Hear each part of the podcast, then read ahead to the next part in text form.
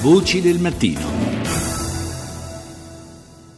E parliamo proprio della situazione in Corea del Nord e Corea del Sud, l'abbiamo sentita evocare più volte nei titoli dei media internazionali che abbiamo appena finito di ascoltare. Il nostro ospite Nicola Casarini, responsabile di ricerca per l'Asia orientale presso lo I A I. Buongiorno Casarini. Buongiorno a voi.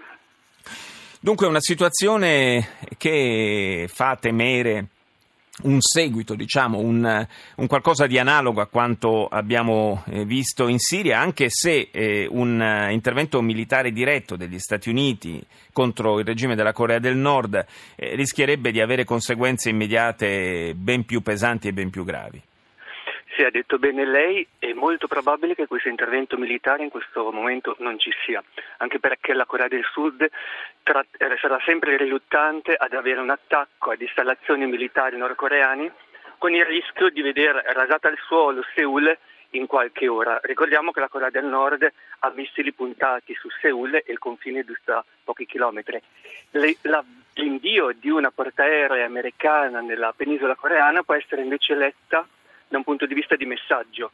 È probabile che Trump cerchi un contatto diretto a questo punto con il dittatore nordcoreano.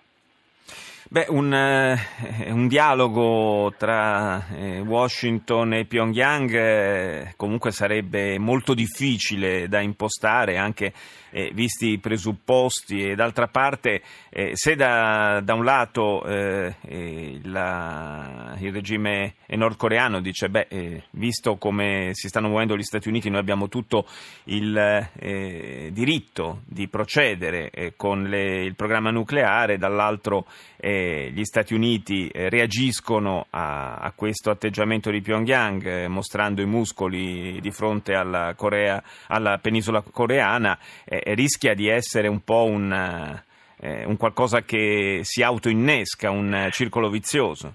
Assolutamente, il dialogo tra Stati Uniti e Corea del Nord non è un dialogo assolutamente facile, ma quali sono le opzioni? Allora, E Trump sta provando con la Cina, sta provando a mettere pressione sulla Cina perché faccia qualcosa verso l'alleato nordcoreano. Qual è il problema di Trump? È che secondo l'intelligence americana fra un paio d'anni la Corea del Nord sarà capace di colpire la costa occidentale degli Stati Uniti. Quindi Trump, che ha messo questa America First, America per prima di tutto, come cuore della sua politica, non può permettersi di essere messo sotto scacco, sotto ricatto fra un paio d'anni dal dittatore nordcoreano. Quindi in questo momento qua eh, sta provando dal tuo punto di vista varie opzioni con la Cina, ma se la Cina eh, non eh, farà quello che Trump gli chiede, interverrà lui. Come può intervenire? L'opzione militare, ma come dicevo prima l'opzione militare è molto rischiosa e l'alleato sudcoreano per primo impedirà agli Stati Uniti di colpire proprio per paura di che Seul e altre città coreane, sudcoreane vengano rese al sole. Quindi a Trump non ha tante opzioni se non provare ad alzare la posta e a questo punto trattare con il nemico. Essendo Trump un uomo d'affari e imprevedibile, beh, questo potrebbe essere una delle sue carte, provare ad alzare la posta e vedere se il regime di Kim accetta a un certo punto un contatto diretto con gli Stati Uniti e provare a trovare un accordo direttamente col dittatore. Per un personaggio come Kim Jong-un, eh, peraltro arrivare a, a un accordo che necessariamente nell'ottica statunitense dovrebbe implicare eh, una rinuncia o almeno un congelamento del programma nucleare nordcoreano eh, appare abbastanza difficile, forse più facile eh, dal punto di vista anche del, dell'immagine interna del regime, eh, magari accordarsi per tramite della Cina.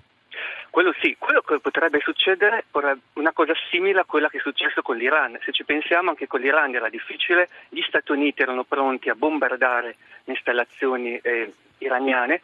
A un certo punto la negoziazione, grazie anche all'Unione Europea, che in questo caso è assente, ma nel caso dell'Iran è stata presente, e grazie a negoziazioni fiume che si sono protratte per un paio d'anni tra Ginevra e Vienna, per esempio, tra altre città, beh, sull'Iran si è raggiunto un accordo tra la comunità internazionale e il regime iraniano. Ora, la Corea del Nord è un caso a sé, è complessa, ma non è poi così distante, nel senso che c'è tutta una serie di grandi potenze che hanno certi interessi, che vanno, eh, come dire, è trovato un compromesso tra tutto questo, ma è possibile. Quello che manca in questo momento è un'azione diplomatica che potrebbe venire in questo momento solo dall'Unione Europea. L'Unione Europea in questo momento non sta facendo nulla, questo è problematico. E questo purtroppo dobbiamo anche eh, osservare come non sia una novità, ahimè, eh, non solo per quanto riguarda questa crisi ma anche in altre eh, vicende internazionali. Grazie a Nicola Casarini dello, dell'Istituto Affari Internazionali per essere stato con noi.